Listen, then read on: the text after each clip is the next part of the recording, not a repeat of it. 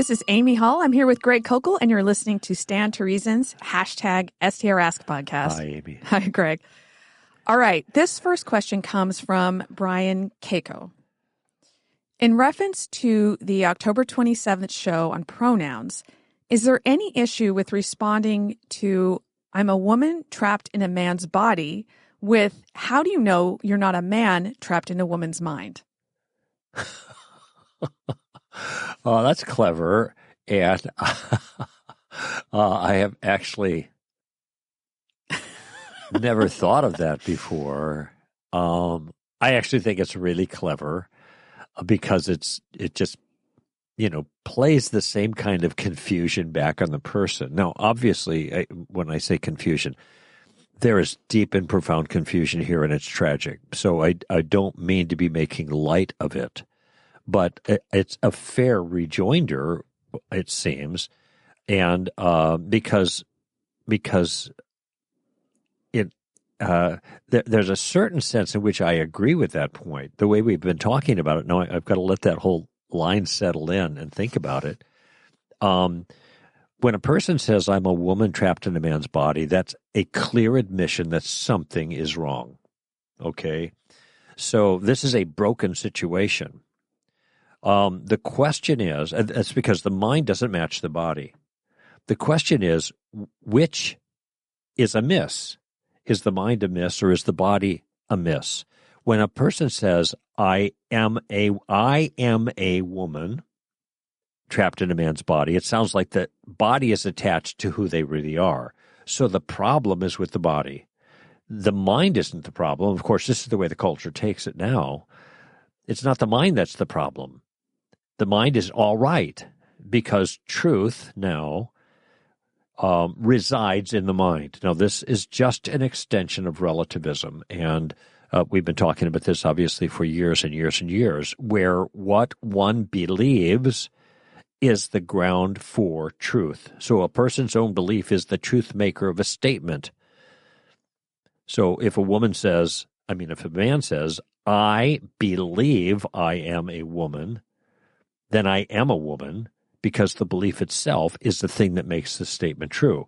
Now, of course, pardon me, they could change their mind tomorrow, uh, presumably, and then then there would be a new truth that would be applied, the opposite truth.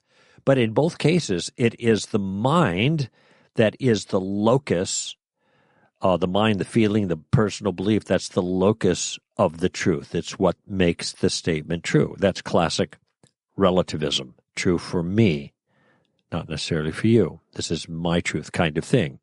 The physical world, in this case, the objective world, is irrelevant to the truth. So a, a, a man could say, or a woman could say, have a male body. Mm, no, I'm getting mixed up.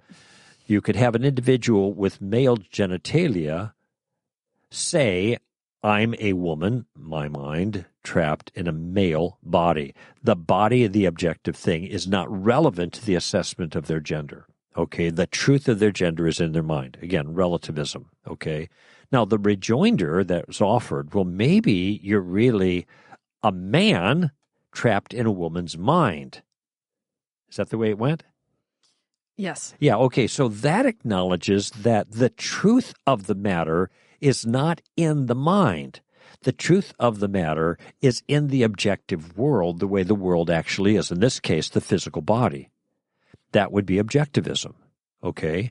Uh, a person with male genitalia that have, in principle, the capability of participating with a woman that is one with female genitalia and sexual organs and apparatus that allows them together to make a child. And that would be the, the probably the simplest way to characterize the difference between a man and a woman. It has to do with their role in childbearing. And by that, that's not arbitrary. That's that's the way everybody's understood it forever.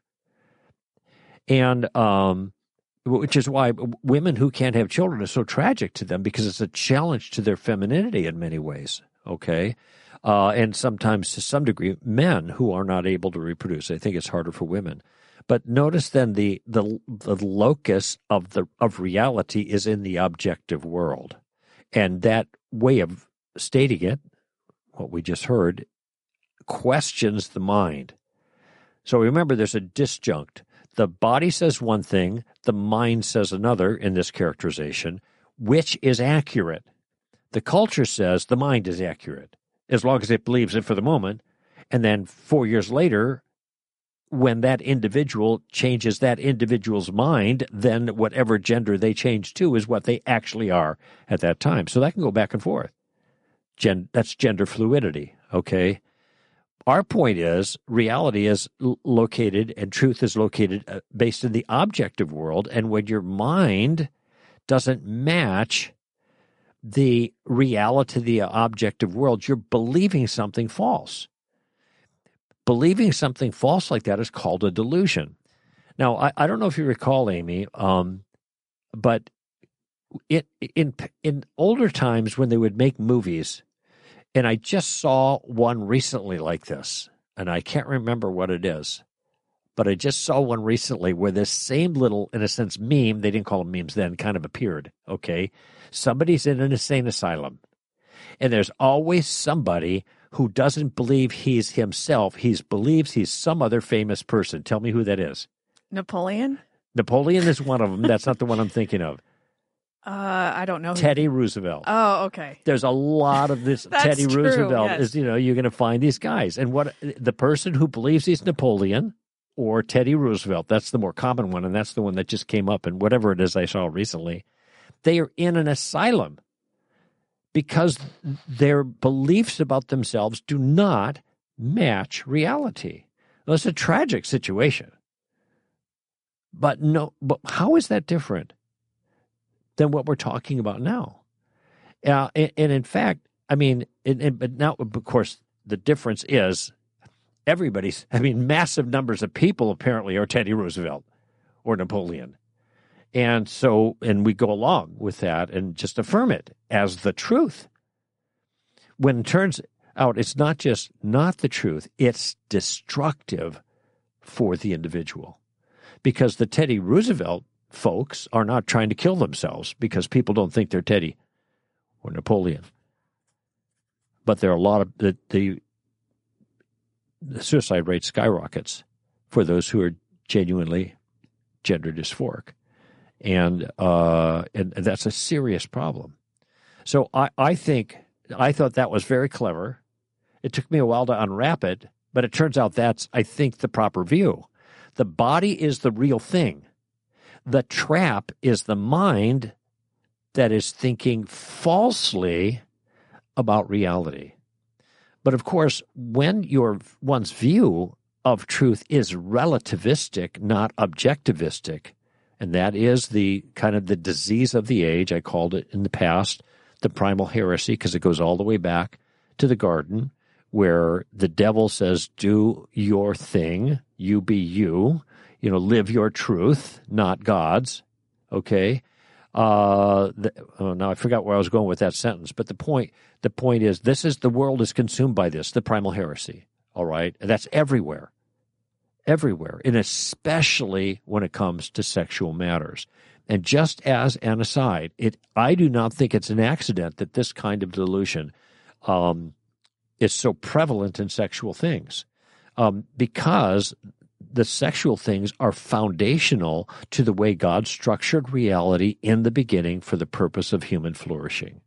Male and female, He created them. Okay, be fruitful, multiply, subdue. Okay, for this cause, a man shall leave his mother and father and cleave to his wife, and the two will become one flesh. And, so there you've got marriage. And uh, so there you've got this whole system God made in the beginning.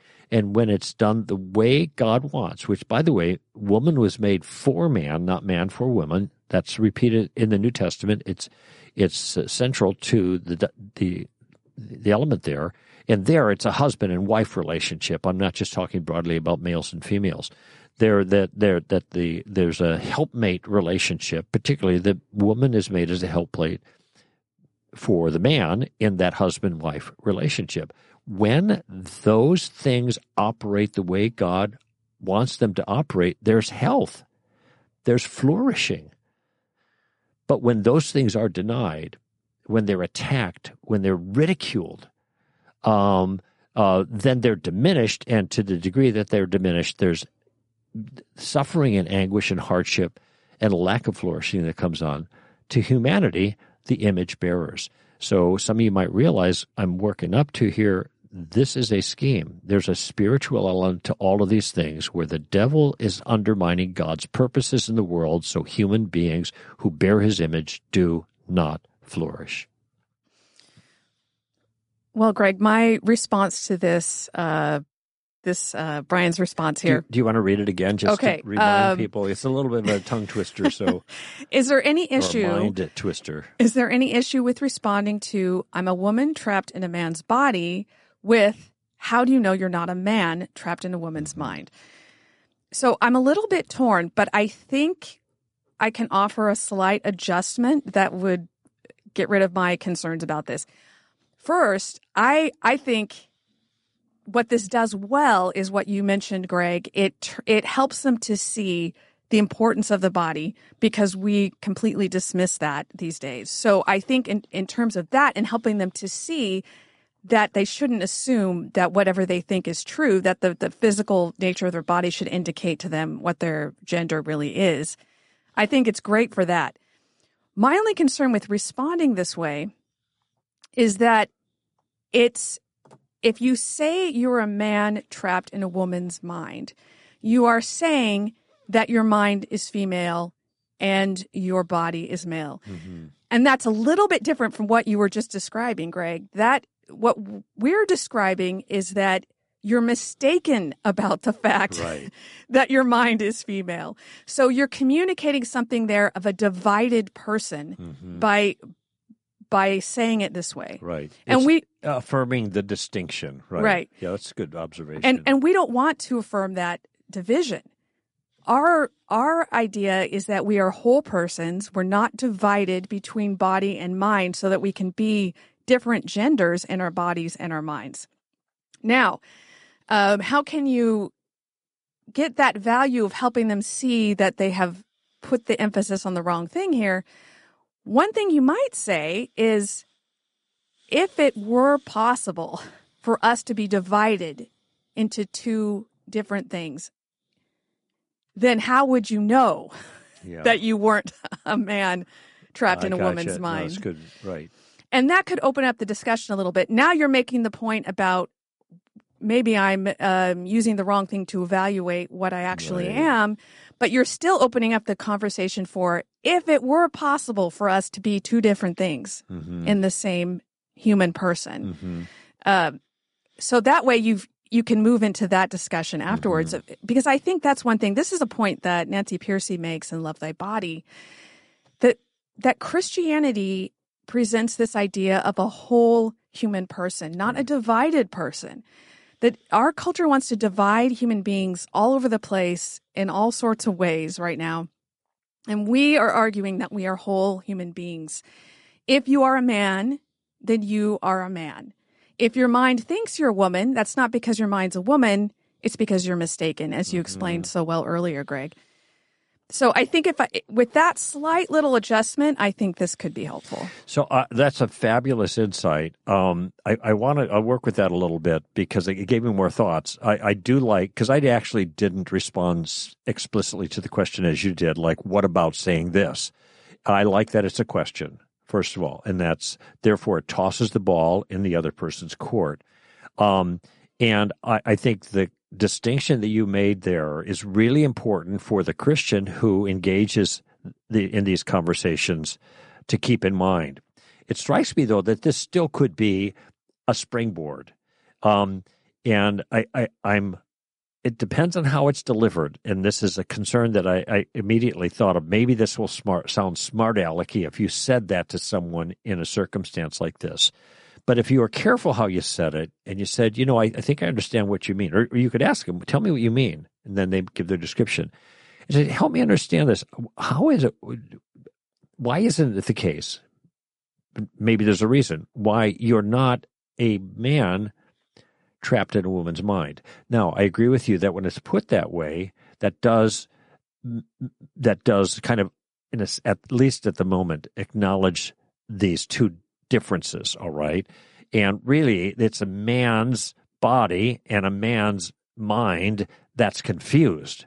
All right. But I'm just wondering if there may be a, a couple steps you could get to that. So if you just simply offered the challenge that way, what that is meant to do, at least at that level, is to challenge the subjectivism. Why is it that the truth is in your mind and not in your body? And I think that's a fair question. Okay. And that might be an opportunity for further dialogue. And, and then maybe another step would be to take it to the refined point that you did. Like maybe it's you have a man's body and a man's mind that's confused. You know, because I think that is the circumstance, and I think that this this concern that you express is is really important one. But um, um, I, I don't.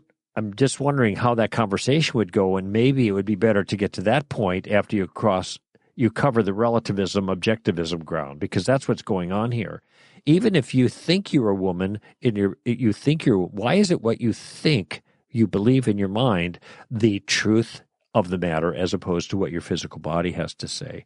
And and uh, and of course and I've written about this in uh, in fact I just read it yesterday because I was reading through my galley proofs for street smarts you know. Uh, when you say you're a woman you're a man a woman in a man's body what is a woman?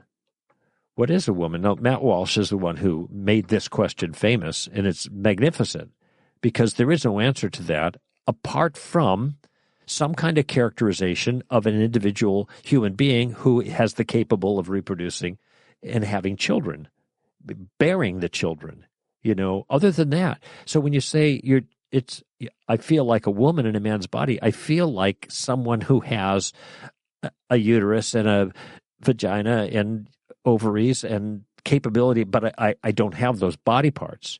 Well, that's that's really I think, the only answer that makes any sense. But now that sounds so much more like Teddy Roosevelt kind mm-hmm. of stuff. And then you realize how confusing it is. And so when Walsh has asked that question on camera, you know, talking with people who didn't agree with him, then he gets no answer, and they just balk and, well, I can't explain it. It's a feeling, you know. But uh, but if you can't explain what it is, then how what meaning does your your statement "I feel like a woman" have?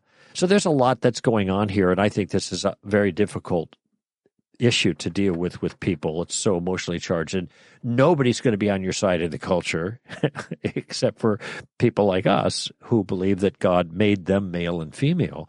And so it's really going to be a pushback.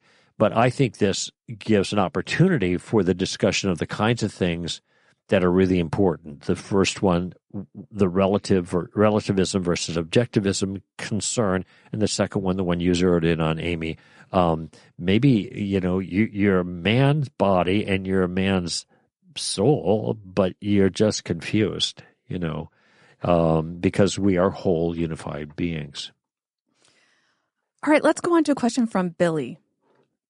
I just want your comment on the following meme I came across. And this is what the meme says, Greg. God blessed me by making me transsexual for the same reason God made wheat but not bread and fruit but not wine, so that humanity might share in the act of creation. All right. I, I, actually read this yesterday. Amy gave me a warning so I could think about it a little bit. We also covered it a little bit before the show, and it is still as mystifying to me it was it was the very first time I heard it. Um, first of all, um, God blessed. How does it start? God blessed me by making me transsexual. Really? God made you transsexual? I, I hear this kind of statement a lot. God made me homosexual. Why would He ex- want me then to live out my impulses if He made me that way? Well, that presumes this is a complex question, right? It presumes God made you that way. It's kind of like, are you still beating your wife? That presumes you were beating your wife. This one presumes God made me that way. And th- why would anybody think God made them that way? There certainly is no biblical evidence for that. In fact, quite the contrary.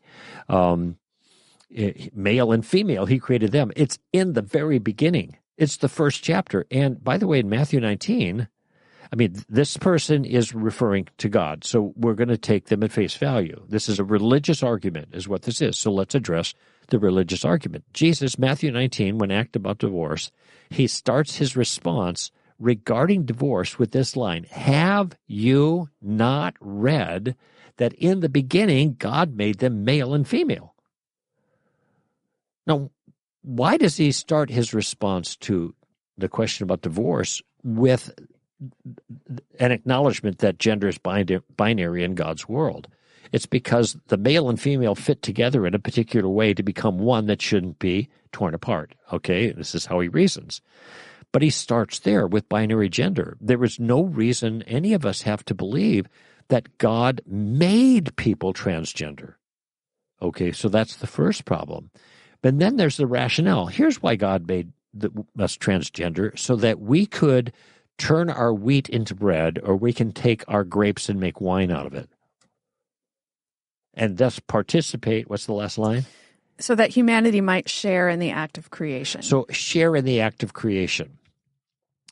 Um, the, the, I, am trying to find a way to say this that's as kind as possible, but this uh, this is bizarre. I mean, when you think about it, it, it it's it's I don't know. It sounds like oh wow, how do I answer that? It's this is really a strange thing to say. Think of all the bizarre things that could be justified by such logic. God made me a, a, a let's see a double amputee Wait, you have two arms. I know, but he didn't make me that way. He made me double amputee so that I could have my arms cut off and participate in the creative process to be who he really wanted me to be in the first place, but expected me to do that. Now, that seems like, oh, that's really bizarre. It is bizarre. And it's precisely, um, it's precisely consistent with the logic here. The problem is, as I've said many times in the past, you can't parody these things because when you offer them as a parody to show how bizarre it is, the parody becomes true. People start doing it. And in fact, there are people who believe that they're amputees even though they have arms. There's a whole group of them, there's websites for them. And they want doctors to cut their arms off because it will fit their internal image. The only thing that I haven't yet heard is that God, this kind of divine sanitizing of the desire, belief, or impulse that God made me an amputee, and though I can I can cooperate in fulfilling His creative purposes by having my arms cut off. By the way, this isn't such a far fetched example because women who are, believe they're men, transsexual that direction, have breasts removed men who believe they're women have penises removed. They have body parts removed to participate in the creative process. It again, this is one of those things that why does the, I think why does this need to be answered? It is so bizarre on the face.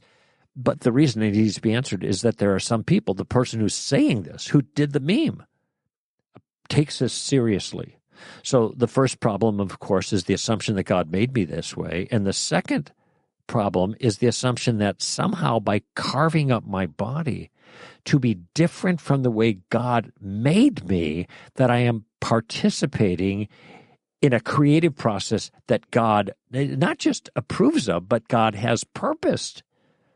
This is what God wanted for me, but He's letting me do this. Okay, it's, it's interesting the illustration about um, bread and, and, and grapes or wine, because in Psalm 104, verse 3 or 4, but it says that one of the things that God did, it's Psalm one, somewhere in 104, is He gave us wine so that we'd be happy. Well, there, well, He didn't give us wine; He gave us grapes. We make the wine, then we'll be happy. So there is a there is a place for creative work with things God gave us, but that's things that kind of follow their natural. There's a, a natural process. You know, you cook food, you make bread, you make wine, but that's not the same as dismembering parts of your body that God gave you to be something entirely different. Okay, if I, have an alternative here. Okay. Yes, God wanted us to be part of the creative process. Okay. God made women so they could be mothers and produce life, a child. God made fathers, I mean, men with the sexual apparatus to participate and be a father and create a life. That's God's plan. God's plan isn't self mutilation that is somehow, in a very strange way, sanitized by this kind of reasoning. Mm-hmm. And just to add to that great foundation you just laid there, Greg, I think what this comes down to is a misunderstanding of what human beings are. God created human beings. We are created male and female, as you explained, and that's something different than a kind of raw material. We're not a raw material. We're a particular oh, kind of being. Mm-hmm. And our goal is to become more the way that we were meant to be, not to make us ourselves into something completely new. That's different than than it would be for a raw material such as wheat or fruit.